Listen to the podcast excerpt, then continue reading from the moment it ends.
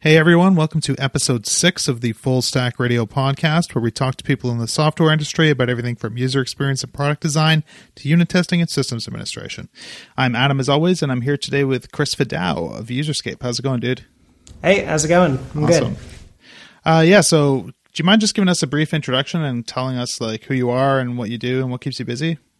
Sure. Uh, I'm Chris Fidao, like you said. I work in primarily PHP web development. So I work at Userscape, where we work on help desk applications. And we use a lot of Laravel because uh, Taylor Otwell um, used to work here and is now work full time in Laravel. Um, and my side projects are probably more what we're going to talk about here. I do a lot of DevOps stuff on the side. So I have the Servers for Hackers newsletter, and I've sort of recently written the um, Servers for Hackers book to kind of go along with it. Awesome.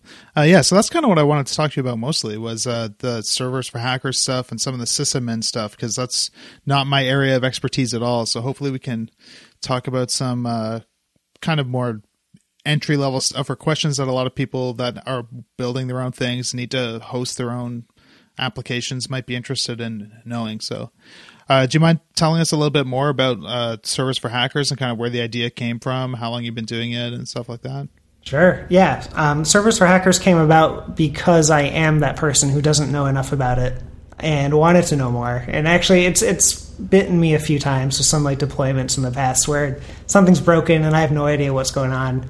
Like I have this vague idea of or even like less than vague or better than vague idea of like how like the server is interacting with PHP and doing all this stuff. But like there's always some like hiccup where you just don't really get why like something's not talking to my MySQL and all the different ways like a network can be messed up so that a server can't talk to another server or you know whatever is the case that whatever is that thing that makes you take three to six hours just figuring out some stupid little thing where you could have done it in five minutes and been on your way. Um, so Servers for Hackers kind of grew out of that. So I started just kind of digging into virtual machines and started using that for development. Um, even before Vagrant was around, I was I think like right before Vagrant was a thing, I started like using um, VirtualBox and VMware mostly, just making the servers and developing on them and figuring out how they worked. Uh, so Servers for Hackers kind of grew out of my learning because I had learned all this stuff.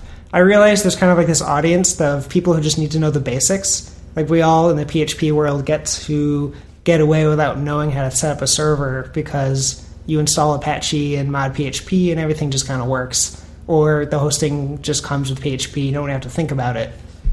Uh, so when you run into like a more complex application, all of a sudden that information, you know, you need that and you as a PHP developer, um, and, I, and, I, single out PHP developers because everything kind of just works in PHP.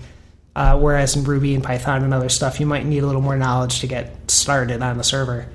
Um, so, you know, I had like zero knowledge and I learned stuff, and then I made servers for hackers so other people could learn stuff too to kind of like fill that niche of people who needed to know the basics as it pertains to web development.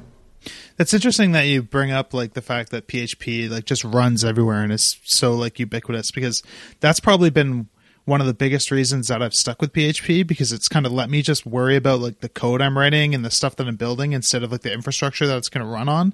And I've yeah. always thought of that as an advantage, but like the way you're talking about it now kind of makes me feel like I'm letting that like handicap me from like getting more experience. Like, you know, if I wanted to build like a web service in Go or something, I wouldn't have like the first idea how to serve it.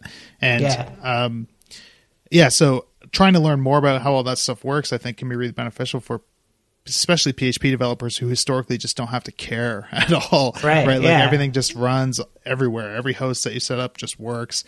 And you know, anytime you run into some like problem, you are just screwed because you have no idea what yeah, you were supposed to do. It's just like restart Apache or restart Nginx or restart the database server and just like hope everything is going to work. Um, do you have any like advice for people in that position that uh, wouldn't even know how to get started serving you know another language on a web server like what are some things everyone should know about being able to set up a an environment for serving an application on the web um, so I first figured out that stuff actually when I started playing with Node.js, which, in terms of hosting and setting up a service, is similar to Go, uh, in that the language is a little lower level. It kind of like it, it talks HTTP directly, but then if you're building something without using like a framework, you have to figure out that you're getting like um, you know, and it's asynchronous, so you're getting like chunked data, and then you're that data gets combined at the end of a request, and you kind of like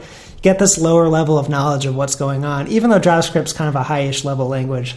Um, and Node kind of opened my eyes to a few things because all of a sudden I had this process running, and it's a single process, and even the word process is a thing I have to learn because starting a Node app is starting like this single process that doesn't thread and do this other stuff that PHP can do, but you never see it or have to deal with it, um, you know, more or less. Um, so learning another language is really good for that because it forces you to get to the position where you have to figure out, you know, all right, I, I'm coding this thing and now it's not in development anymore. I want to put it up on a real server. What, what do I do if, um, you know, how do I make it run if it does, if it breaks or stops and that kind of thing? So I guess the basics of knowing how to uh, serve an application, PHP or otherwise, is knowing like the basic components, right? So like your web server, like Apache or Nginx. Um, an application gateway is this thing that sits between your web application and your code, and that's kind of invisible in PHP, especially when you use it with Apache and mod PHP 5 because there isn't really a gateway there. But PHP FPM is an application gateway. That's like the thing that Nginx talks to or Apache talks to, and it in turn talks to your PHP application. So you have like your web server, your gateway, the code, and figuring out how that stuff talks to each other, um, especially if you get into something like a multi server environment where even PHP FPM can be in a separate server from Nginx or Apache, which is not uh, necessarily typical, but it can be. So, I mean, the basics are just knowing like how your code gets requests from a web server, from like someone's computer sending a web request to someone's you know web application and that web application in turn actually giving a response back to you. I guess maybe a good thing that we could do is just kind of start at like the first decision you would have to make if you were trying to set up an environment and maybe we can walk through some of the uh, things to consider there. Like uh, a couple people had asked on twitter some questions that we we're going to go over a few of them but one of them was basically just like, you know, how do you decide what operating system that your server should run? You know what I mean? Like Ubuntu or some Debian flavor or CentOS or, you know, how would you decide what your starting point would be? Yeah, and that's a good question. Like, I think your server distribution will guide a lot of what and how you learn the rest of the stuff. But which one you pick is up to you, and they all can kind of, they can all get you there um, your situation is you know kind of the driver of, of what you need. So if you work in a company and you're learning this stuff to you know be in kind of an enterprisey type thing you might f- use red hat or CentOS if you don't have like a license for red hat enterprise. And those distributions um, you know i'm kind of painting a broad brush but like red hat especially releases software at a lower rate so you don't always get the most up-to-date software but you do get you know good security, good updates. Um, so you might use Red Hat, like if your work uses Red Hat or CentOS, or you might use it because you prefer the more enhanced security stuff that comes out of the box. But you also have more overhead of learning um, some of the extra stuff. And because of its enterprise nature, the, the documentation, all that stuff is all out there, but it's not like the most popular distribution for like um, open source stuff. So then, you know, if you're more like me, where all this stuff is kind of on the side, you're not in like an enterprisey type place. You know, you don't have your own data center where you just spin up your own servers and stuff. You just have like DigitalOcean and Linode. I like Ubuntu because everything on it just kind of like just just works in air quotes. There's packages and stuff. There's easy easy ways to get the most up to date software, which isn't always great, but it is sort of is. Like you get the most up to date. You can get the most latest stable, including bug fixes, or you can jump way ahead and get the development version of stuff, and that's usually readily available on uh, a distribution like Ubuntu. And some people prefer Debian, and Ubuntu is based on Debian, and Debian is like the slightly more conservative Ubuntu. And you know, if you like that better, it's supposedly later weight, but it's really close to Ubuntu because it has the same package managers and that kind of thing. So I think the differences are pretty minor. Um, I myself haven't used it purely out of, I mean, laziness of not wanting to learn it of different quirks, but there's no reason not to use it. So it's kind of like your starting point is figuring out what server you want to use, but you know, I won't tell you definitely use A or B. It's kind of like, what's your situation? Yeah, I mean, like for me, I've always just used Ubuntu because I didn't know why not to, or but I also I also couldn't give you a good reason why I was, other than that just seemed to be the most ubiquitous one. Like it seems like everyone in my position is using it, sort of thing, Yep. right? It's it's just like PHP. It's highly Googleable, and some of your interests might be crap, and some might be really good. Also like PHP. So you know it's you know a double edged sword there, but it's so popular and so used. Um, like even things like HHVM had an Ubuntu release before they had other servers. So you know the, it's just good for side project. Um, it's actually good for everything. It's good for production. I use it in production it's good for learning, I think, because you can get a lot of packages that sort of just work together and then take your time figuring out how that all interacts with each other and you know versus something like um, what Arch Linux which is just like no configuration for you it'll install a package but you have to configure everything. And some people love that because they actually know what's going on or you know are have the time to read the documentation all that stuff. And some people don't. Um, you know like me i like i like my apple stuff. I like my just works hardware and software. I guess the next decision would be like, do you use Nginx or do you use Apache? And I think, I think these days, like pretty much everyone will say that Nginx is superior to Apache, but other than like vague, you know, reports of it being faster, I couldn't really give someone like a good explanation as to why that's the case. Do you know more about that?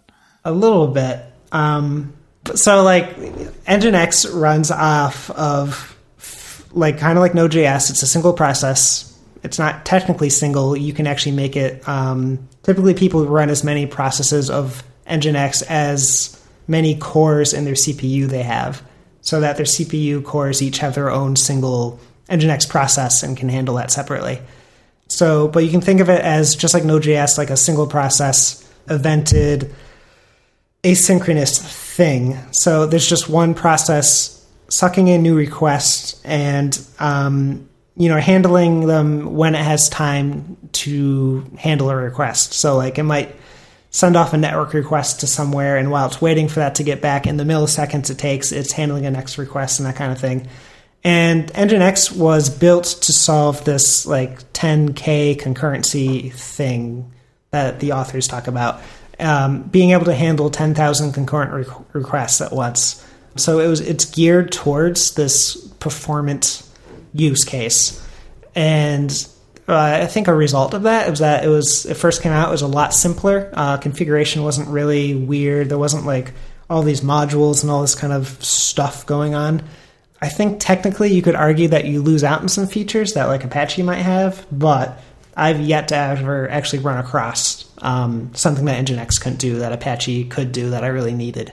So Apache, on the other hand, is for the most part a process model. So traditionally, every time a request comes into Apache, it spawns a new process, and that's kind of a heavy thing for a server to do. So you get this one-to-one thing. We have a one request per uh, process, but then there's some other things that you can enable to do some threading also. So a process can handle multiple requests because it threads and makes a little mini process, which is kind of what I'll call a thread. And that can handle a lot of requests, a lot more requests. So you get more concurrency out of that in Apache. So so Apache versus Nginx, a lot of that is about like the process model. I like Nginx more so because it's easy to use um, and I like the idea of it handling a lot of requests without really choking. Like Apache can use more memory because, like for instance, traditionally if you use PHP with Apache, um, mod PHP, it's loading in PHP on every web request, even if that's a request for like a CSS file. Um, so you get this like eight to sixteen megabytes of stuff loaded in on the process. Um, and that process might spread uh, spawn threads, and those threads don't have that overhead, which is cool. But um, you know, Nginx handles that kind of thing by not integrating you know other languages. It just kind of passes a request off to something else. and lets that handle it. When that something else can be in the same server or a different server. So it's a little more scaly that way. Um, now Apache can do the same thing also. So like I would again go by, you know, does your company use Apache? Do you need to figure out how Apache works because you're going to work with it on a day to day basis? Uh, I use Nginx for everything because the configuration is kind of easy. It makes sense, um, and it has some kind of cool features like um, like web caching and its load balancer is really easy to use and that kind of thing. Cool. You kind of mentioned like DigitalOcean and Linode. How do you see uh, maintaining like your own VPS stacking up against services like Heroku or FortRabbit or any of these other like platform as a service, or even considering like uh, you know like Forge? I think um, people need to learn this as part of web development, and I have um, kind of a bias towards doing something to learn it. You know what I mean? Like like do do the crazy code things on your side projects because then you learn the the pitfalls and why they're good, and then you can bring that into your professional work expertise as you kind of get used to it. So things like you know PHP land that's going on, like event buses and uh, CQRS and whatever fancy you know domain driven design things going on.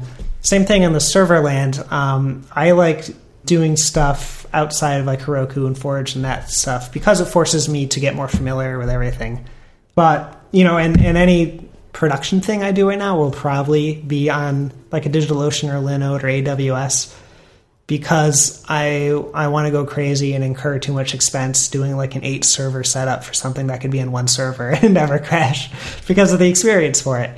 But you know, some people don't need or want that and shouldn't use that, and they should um, incur, you know, like Heroku can get expensive and that kind of thing when you add more um, dynos, I think. Is that what they call them? Yeah. Have you run PHP on Heroku at all? Once. Yeah. It's funny because, like, they kind of started talking about that. Like, I don't know, was that earlier this year or but I still I still don't hear about anyone using it. Whereas in like the Ruby world, it's like ubiquitous. Like every app is hosted on Heroku. And Ruby for some reason is a pain to host.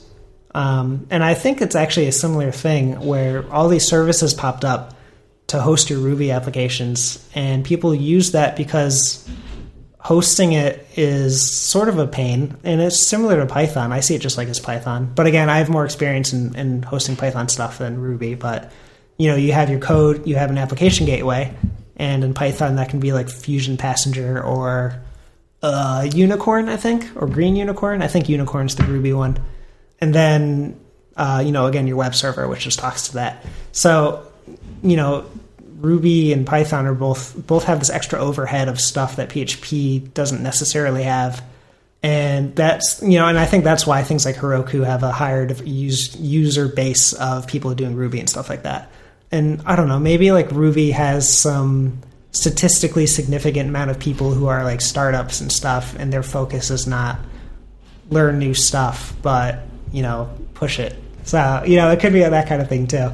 Uh, but I, I, think it's all worth learning, and um, you know, it'll only help you. And it's not once you get some like concepts down, everything kind of starts making a lot of sense. If you were going to start a new project today, that was like a personal project that you didn't expect to ever become like you know the next big startup or something, maybe something that was going to have a couple thousand users at most over the next couple years.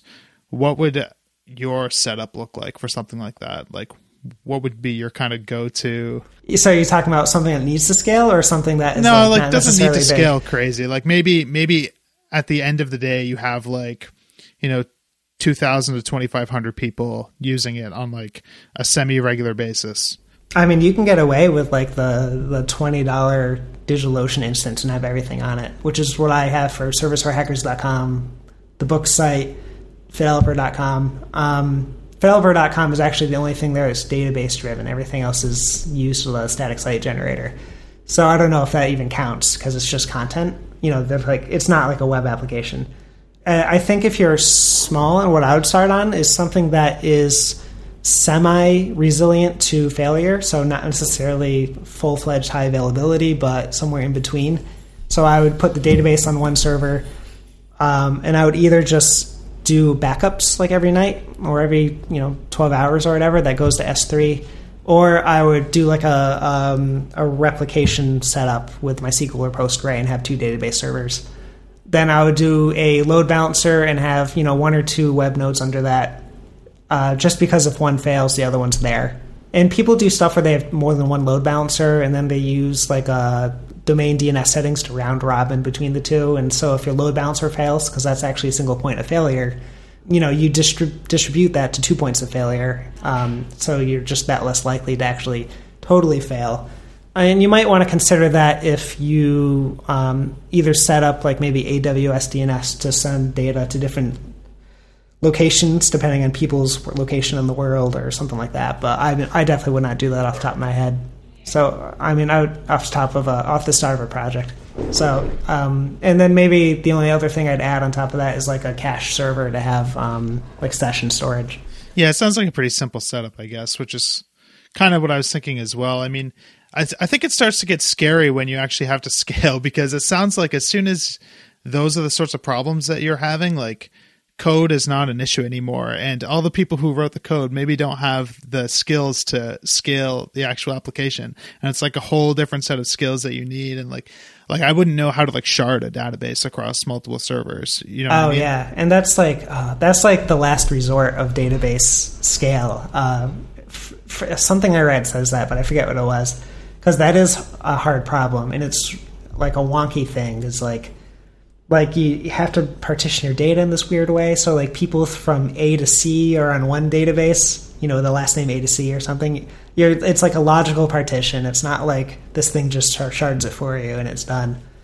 Yeah, I mean it's like scary stuff to think about. Like, like I guess for me, like the example that I gave, where I'm thinking of like you know a small app that has a handful, a couple thousand people using it. The fact that like I could manage something like that with like two application servers, a database server that's being backed up on a regular basis, and like a load balancer that's like just a distributing the load between those two servers. That sounds like a nice, comfortable little setup to run like the sorts of projects that I ever expect myself to end up having to manage myself. You know what I mean? Right. And I think like uh, an alternative to that might be to just have like an Ansible playbook or something set up to rebuild that server if you need to. So like you just pop it on one server, have um, like Chef or Puppet, or I, I like Ansible because Ansible makes the most sense to me.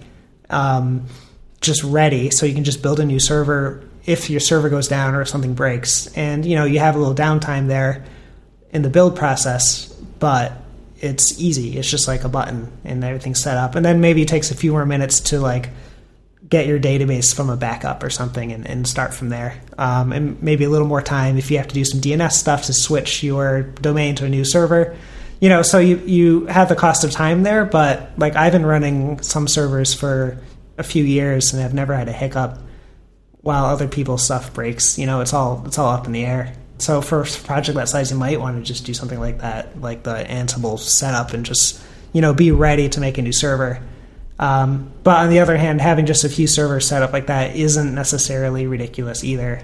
Uh, just a little more expensive. Yeah, but I mean, I I think you could run a setup like that for like fifty bucks a month or something. Like, yeah, yeah, you can definitely like you can go cheap on your web servers and get a more expensive database server because that's like a the usual bottleneck. Uh, you mentioned Ansible. I've always just like anytime I needed to provision a server, I've always done it with Bash, right? And I think like you've done things that way a lot in the past oh, too. Yeah. Like you maintained Vaprobash, right? Which I've used a lot on some of my own projects. But it sounds like you're pretty excited about Ansible stuff lately. So what's kind of like drawn you there from kind of preferring to do things the bash way and not really being super into puppet and chef like what makes ansible different uh, so bash scripts are what i did and i made Vaprobash um, a series of bash scripts so that people can look at how stuff is installed. So like the bash script is exactly the commands you would run in your server to, to get something going. Um, Vaprobash is a collection of that, and that's something I refer to and copy and paste from all the time because it just has this like library of you know this is how you install Memcache or this is how you install Redis and whatever. Um, Ansible is like the next next logical step um, because how you define your um, tasks in Ansible uh, is essentially line by line going through a Bash script and saying do this, do this, do this Except you're not telling Ansible to do this. You're telling Ansible, I want this in this state. Um, so you're telling Ansible the state you want something to be in. And Ansible does all of this overhead that you would otherwise have to code in your bash scripts to figure out the current state of the server and figure out what needs to change to get there. So the result of that is that you can set the state essentially. You know, you make these playbooks in Ansible, and these playbooks have tasks, and these tasks are saying the state. So it's not like do this, do this, do this. It's saying I want this like A, B, and C. This file here, this configuration here. And Ansible is like, all right, this is already set, so I don't need to do that. This is already set, I don't need to do that. This is different, so I'll change it to this. Um, you know, and everything kind of works there. And you get this beautiful code run test, code test run, whatever, you know, however you want to call it, uh, cycle. Is so it's kind of like programming. You get to write something out, you think it'll work, you run it, you get an error, you fix it, you run it again, and you can keep running over and over and over again because Ansible is, you know, strives to be idempotent meaning you can keep running it over and over again, and rather than like a bash script can very easily get in this state where it just keeps like appending something to a file or something and instead of overwriting the configuration it'll just keep appending or something stupid like that. Ansible is declarative strives to be idempotent, so you're telling it what to, what you want and if you have errors you just like tweak your files and your configuration as needed and just keep rerunning it. So it's just like a coding test cycle. You know the tests are a little slower because ansible is sshing into servers and updating stuff but it's it's like a really nice way to to figure out it's like a really nice step after bash and you get these huge benefits and then you have this thing you can run later again and again on other servers. And so that's not necessarily um, distribution or operating system independent because some in ansible you you can have a lot of conditionals or you can just say this is going to work for ubuntu you know something like that. Um, chef and puppet try to be you know this works for everything. It has like less assumptions they're a lot more complicated in my experience. Like I've, I took some time to learn Chef and was really turned off by it. It was so hard to get anything done, like the mental leaps of, of figuring out that. And you know, plenty of people have figured that out. I just happen to have not to. I haven't had a need, and Ansible really just made immediate sense to me, so I just kind of like kept with it. Ansible is agentless, meaning it just SSHs into servers and like gets uh, information about it, and then just does what task it needs to do uh, Chef and Puppet, you need to install a agent on every server you want provision, and then that kind of does the same thing, but you know, plus an agent. So it's a little more overhead with that. So you know, it's just that kind of thing. I think um, you might move on to Chef and Puppet from Ansible, perhaps. Um, you know, maybe if, and I think other people just use it because their companies have used Chef and Puppet, and then that's what they ended up using because they had to learn it that way. But I'm I, am i am definitely a lover lover of Ansible. It sounds like a, a logical next step above Bash. Like the benefits that you're talking about make a lot of sense to me. I know, like when I've been using bash scripts for provisioning if i made a mistake i had to like destroy the server and reprovision it from scratch because yeah. trying to provision an already provisioned server there's like 99% chance that something's just like not going to work right because it's not in that like blank slate state that the provisioning script is expecting the system yeah absolutely but I also found that doing stuff the bash script way was good for the reasons that you kind of talked about, where it forced me to sort of like understand things because I've never really liked using tools that like abstracted things away from me that I didn't already understand. Like I, I don't I'm fine with people abstracting things away from me when I already know like how it works and I could still go and fix it. But when I just start at this layer and everything behind it is just magic, that makes me like uneasy a lot of time, especially when it comes to things like uh, you know, server provisioning and system administration where I, I just like literally barely know anything about it at all, or at least that's how I feel. Like I don't feel confident at all in my ability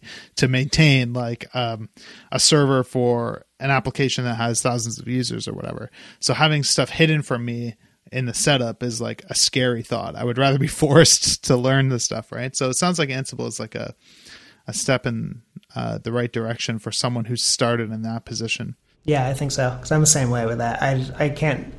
It's not that I can't stand it. Like, there's definitely a time and place for having something that just works and does it for you. Um, but I like. I've had times, too many times, where like not knowing what's going on behind the scenes has really been terrible. You know, just hours of work, and when if I knew what was going on, it would have been ten minutes. Uh, so I guess maybe we can get to some of the questions that like some people had. Uh, someone asked about Docker how does that uh, factor into a production environment, or what would you use it for in a local environment? Um, so locally, I if Mac's kernel was compatible with it, I would use it over um, like VirtualBox and stuff because it's not a full virtual machine. So there's no virtualization layer. There's no like mini computer that thinks it's a full computer running on your computer. It kind of shares your computer's kernel. You know, if it's not a Mac, if it's like a Linux distribution it's compatible with, it shares its kernel. It jails off a section of it, and like if you're running CentOS and your Docker container is an Ubuntu container, it's like the container is the difference between CentOS and um, Ubuntu. It's not like a full operating system, and it is it's kind of easy.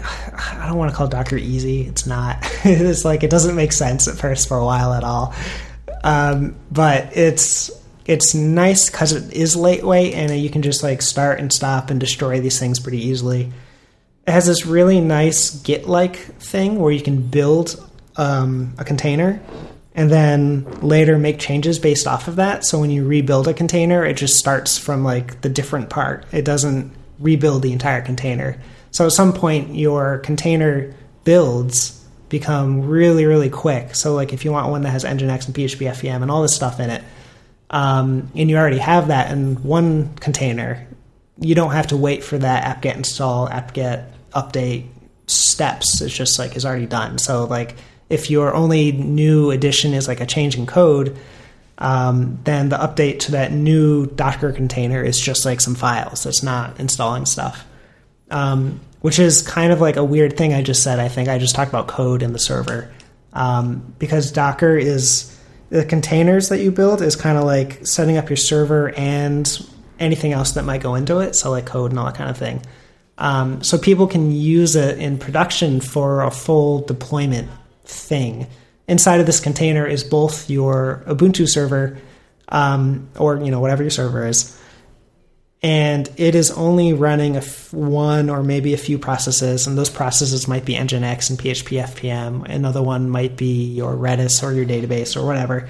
And when you push updates to your code, you might rebuild the entire container instead of like try to SSH into a container and add new files to one that already exists. So you kind of get this container. This container is everything. It's it's the server. It's like some networking setup. It's um, your code um, and then you do the huge pain in the ass process of orchestrating multiple containers. Like, so the network, they talk to each other. Your Nginx and PHP FPM container can talk to your database container, or maybe your PHP FPM is a separate container from Nginx and they have to communicate. And you don't necessarily know what like IP address are assigned to the container, so you have to write code that automatically figures out, you know, what location things are at. And you can do like kind of some and it has like this weird model where when you start a container you're starting like a single process. So sometimes we'll some people will start nginx and then the only thing running in that container is nginx and then maybe it shares some files to like get to the code or whatever because you can share directories between the host computer and the nginx container i hope i'm not getting too complicated but um, you know, like, so you start a process. So some people will start like supervisor or upstart or some process monitor in the container, and then that in turn will start other processes. So then you get multiple processes running in a container. But your point of entry, um, you're telling the container to start supervisord. Supervisord in turn inside of the container saying start Nginx and PHP FPM and whatever. I don't know. so it's like, it's not simpler. I don't, it's definitely not simpler there's like all this overhead of stuff to learn and like all this configuration stuff you have to make work so stuff plays together well. And then there's like some weird hurdles like your Docker container might bind to your server's port 80 so that nothing else can because port 80 is, you know, it's only one port 80 on a public, you know, network or whatever to get to a server.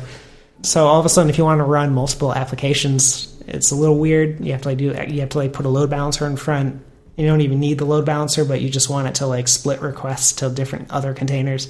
So, I mean, it gets a little wonky, but it is really nice for some stuff. Like, I love it in the development. I did uh, a lot of Docker stuff when I was writing the Servers for Hackers book, just so I could start one up really quick and like get a proxy load balancer working and have some Nginx containers and just get them communicating with each other. And that was kind of nice for development and just playing around. Cool. Um, another question, which we kind of talked about a little bit, but um, what are some essential server things that every web developer should know? This is going to be a similar answer to what we talked about, I think, in the beginning. And that's A, the components that go into hosting a web application, any web application, and then figuring out how to like install and make them communicate to each other within whatever operating system you use, whatever distribution of Linux you use, or whatever. So, like the web server, um, web servers now almost all talk to application gateways, excluding PHP with Apache, which is weird. And then you have your application code. So you like you need those three components just to have a web application um, run in production, essentially. And you know, technically, you can run stuff like Node or Go or like web frameworks that will also serve static content, um, and you can use that. But of course, you know, everything says these web servers that come as the development server are the development server and not the production server because they're really inefficient. Um, so you always in production put like a real web server in front of your application. So you know you have your web server. If you're in Python, you have to figure out what your you know how to host based off of that. So if you're using Nginx, maybe you use like a web application gateway, um, what uWSGI, and figure out how to communicate with that with Nginx, and then how that talks to your Python like Flask or Django application or whatever. Same thing with Ruby. Um, and again, PHP is easy because you kind of just install sudo apt-get install nginx, sudo apt-get install PHP FPM, and it just kind of works. Whereas other applications, you do a little more work. But um, those those kind of three components and how they play together are really important to know just to do any web development. Is there any um, mistakes you see people make really often, or little things that they could do to improve their setups? Um, it's there's probably not enough security knowledge out there. I know I definitely lack it a lot. So, in addition to what I just said, if you're doing like productiony type stuff, there's a lot of simple stuff you can do, like install fail2ban, which by default on Ubuntu at least will read your SSH logs and block people who try to log in too many times unsuccessfully. Um, and then there's kind of more complicated stuff like playing with your firewall, which, while a little more complex, is definitely important to know.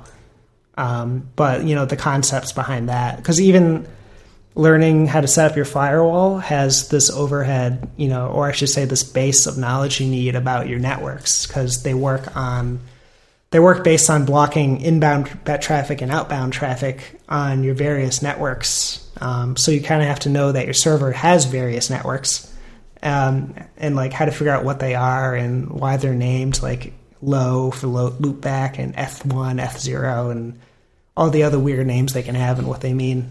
Um, so like so in addition to just like the three uh, and you know web server application gateway your code there's like also how to make other servers communicate with each other over a network and like how to do that securely and God, set up users and SSH access and all the good fun stuff. Yeah, there's there's like kind of a lot of little stuff. Uh, is there any books or resources you would recommend for people who want to learn more about this sort of thing? Um, so yes, my own. I mean, so I saw a huge gap in knowledge of all those small little basic things, and that's kind of what I'm trying to fill because that's that was the hardest thing to learn, like all these little details that every blog skips over because it's kind of like you should know this much already, and here's the next step. And, they just show the next step. Um, PHP has this one really good book, Scaling PHP Applications. Um, Steve Corona, who was at TwitPic, wrote it, and he had a lot of good experience scaling PHP applications. And that ends up being scaling your infrastructure that your PHP is on. It's not like the stuff in PHP code to do. And that book has a lot, a lot, a lot, a lot of really great information in it and it's and it is definitely scale. Like it talks about setting up your own little DNS services uh, with DNS masks, so that there's no extra lookup time of DNS going off server for servers and that kind of thing. So you know it has like small optimizations like that, and it has you know ways to scale your database uh, and automatic failover, and you know uh, configurations for HAProxy and HAProxy with SSL certificates for load balancing uh, when you're using SSL. Um, so it has a lot of great information.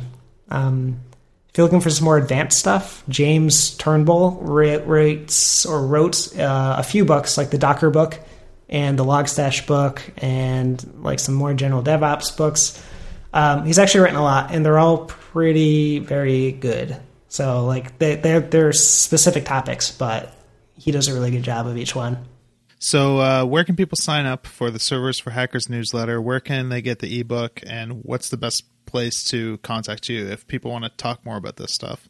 Cool. Um, so, serversforhackers.com is the site for the newsletter. So, you'll get all the past editions if you look there, and you can sign up for it. Um, and I have some articles, which like are not editions, but are also just kind of like blog articles on that site. Um, you can go to book.serversforhackers.com for stuff on the book, which is, you know, marketing plus links to buy it. Um, so I don't know, it's not that exciting. But you can sign up and get a preview of it, and that also signs you up for a few emails, not too many, that just have like some information about Nginx and load balancing and just stuff Nginx can do.